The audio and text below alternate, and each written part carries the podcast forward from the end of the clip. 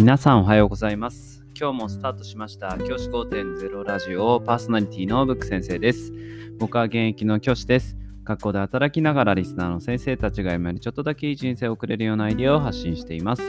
より良い授業、学級経営、働き方、同僚、保護者、児童生徒との人間関係、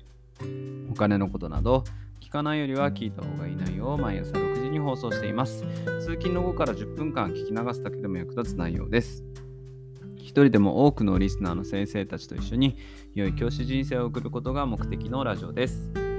今回のテーマは賃金のデジタル払いについてということで、最近話題になったニュースを取り上げたいと思います。このニュース何かっていうと、厚生労働省が出したもので、賃金のデジタル払い、決済アプリを使った賃金のいわゆるデジタル払いというものをですね、あの盛り込んだ最新の案をですね、提示したということで、厚生労働省が提示したということだそうなんです。これどういうことかっていうと、賃金って今まであのお給料ですよねって、労働基準法で現金での支払いが原則というふうにされていました。まあ、現金で支払ってそれを銀行に振り込んで送ってくださるというような形での受け取りが主流でした。今は現在的現在ではそうですよね。そういった形で僕たちの給料って給、えっと、自分たちの口座に入れられていますよね。で、そうやってキャッシュレス化が進む中なんですが、一方でですね、あのキャッシュレス化が進んでいってるというね、今現在の現在進行形で進んでいるっていうものもありますよね。僕たちの周りのものってだいたいキャッシュレスでだい、ね、最近は支払われることって増えましたよね。という中でこういった形でキャッシュレスでのお金をデジタルなものとして支払うということが結構今は話題になっているということなんです。で、具体的な要件としては、ひとつのアカウントの残高の上限がひゃくまんえん以下、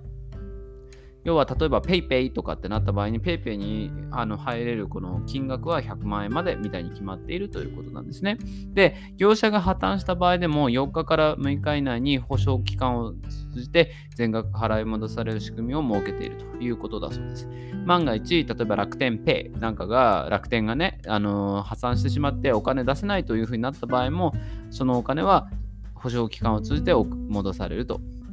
いうことだそうです。まあ、目的としては何かっていうと、中小の中小企業の送金の手数料の負担を少なくしたいっていうことがありますよね。最近って結構あの銀行なんかも手数料高くなってきて、その振り込みにもお金がかかったりとかってするじゃないですか。そういったものがないようにっていうことをあの進めたいということもあるようですね。はい。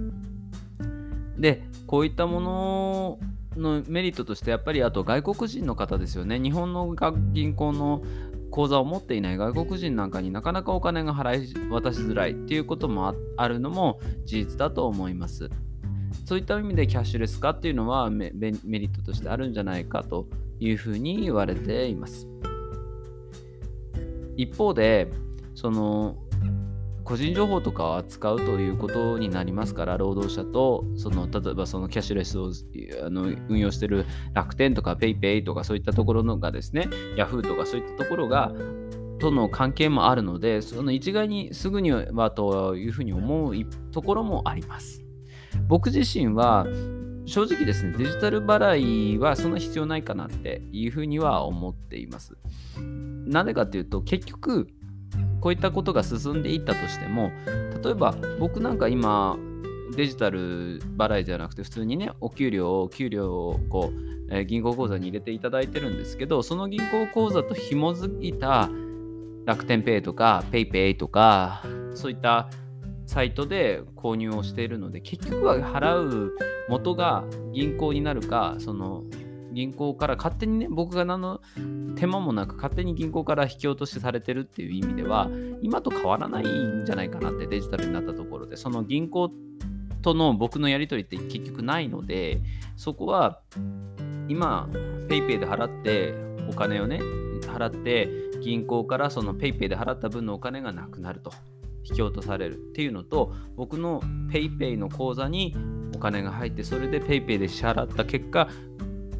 ペイペイの残高が減るっていうの、そんなに変わりないんじゃないかなっていう風な気は正直しています。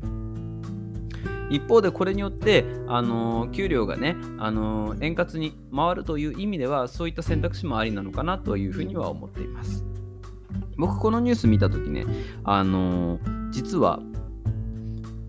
このデジタル払いって聞いたので、あ、ビットコインとかそういう仮想通貨でもらえるのかななんていうふうにも思ったんですね。一部のね海外の企業なんかだと自分の給料とかをビットコインでもらえたりするっていうのが今現在ね流行ってるんですよ。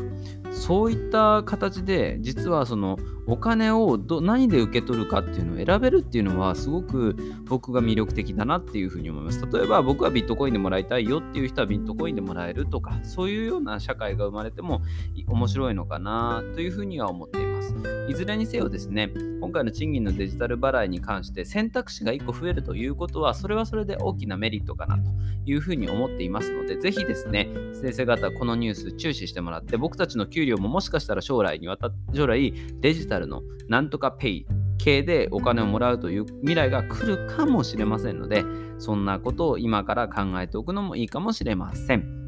じゃあ今日はこの辺で。起立例着席、さようなら、また明日。